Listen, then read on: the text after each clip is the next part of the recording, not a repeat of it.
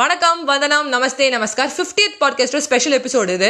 So இந்த எபிசோட்குள்ளே போகலாம் அது வந்து என்ன பண்ணுறான்னா ஒரு பையன் வந்து என்ன பண்ணுறான்னா அவங்க தாத்தாட்ட போய் கேட்குறான் தாத்தா தாத்தா காதல்லாம் என்ன தாத்தா? அன்புனா என்ன தாத்தா? எல்லாரும் சொல்லிட்டு இருக்காங்களே அப்படின்னா உடனே அந்த பையன் வந்து கேட்டதை பார்த்துட்டு அவங்க அப்பா பையனும் கோப்படுறாரு ஏடி உன்னால தாண்டி புள்ள இப்படி வளர்ந்துருக்கான்? விக்ரம் பாரு என்னென்ன கொஸ்டின்லாம் கேட்டுருக்கான்? அப்படிங்கிறாரு உடனே அவங்க பாட்டி சொல்கிறாங்க பேராண்டி இப்படிலாம் சொல்லக்கூடாதுன்னு. ஆனால் அவங்க தாத்தா சொல்கிறாரு எல்லாம் தெரிஞ்சுக்க வேண்டிய விஷயம் தான் அவனுக்கு தெரியட்டுமே அன்புனா என்னன்னு சொல்கிறேனே வா அப்படிங்கிறாரு.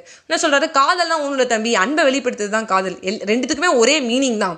இப்போ நான் என்ன சொல்ல வரேன்னா உனக்கு திருவள்ளுவர் தெரியுமா அப்படிங்கிறாரு உன்னை பேரன் சொன்னால் தெரியும் தாத்தா அவர் வந்து தமிழ் புக்கில் வந்து இருப்பார். அவர் எழுதின திருக்குறளில் வந்து படித்து மனப்பாடம் பண்ணி எழுதுனா நமக்கு வந்து ரெண்டு மார்க் கிடைக்கும் தாத்தா. இம்பார்ட்டனாக வரும் தாத்தா அப்படி இப்படின்னு சொல்கிறான் உடனே வந்து அங்கே தாத்தா சிரிச்சிட்டே சொல்கிறாரு அவர் எழுதின திருக்குறள் வந்து எல்லாத்துக்குமே வந்து நல்ல நல்ல அர்த்தங்கள் இருக்குது அவர் எழுதினது அந்த ரெண்டாயிரத்தி இருபதுலேயும் அப்ளிகபிள் ஸோ உனக்கு ஒரு விஷயம் சொல்கிறேன் அன்பிற்கும் உண்டோ? அடைக்கும் தாழ். ஆர்வலர் புன்கணீர் பூசல் தரும். இதான் குரல் ஸோ பொருள் சொன்னால் தான் நமக்கு புரியும். அதாவது அன்பிற்கும் உண்டோ? நம்ம அன்பு வச்சவங்க ஒருத்தர் மேலே.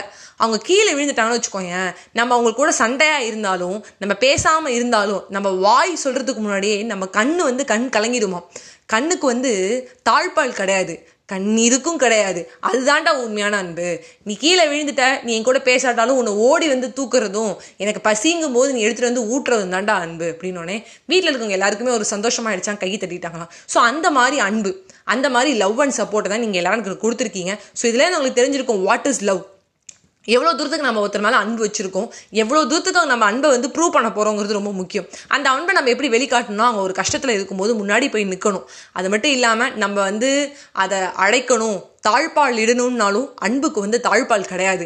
ஏன்னா அவங்க கஷ்டத்தில் இருக்கும்போது நம்ம பேச மாட்டோம்னு நம்ம தவிர்த்தாலும் நம்ம கண்ணீருக்கு பூட்டு போட முடியாது. அந்த கண்ணீர் வந்து ஆட்டோமேட்டிக்காக வரும் அப்படிங்கிறத நான் சொல்கிறேன் so that's all for today's fiftieth podcast see you bye bye நான் விக்ரம் வேதா பார்ட் சிக்ஸில் உங்களை மீட் பண்ணுறேன் பை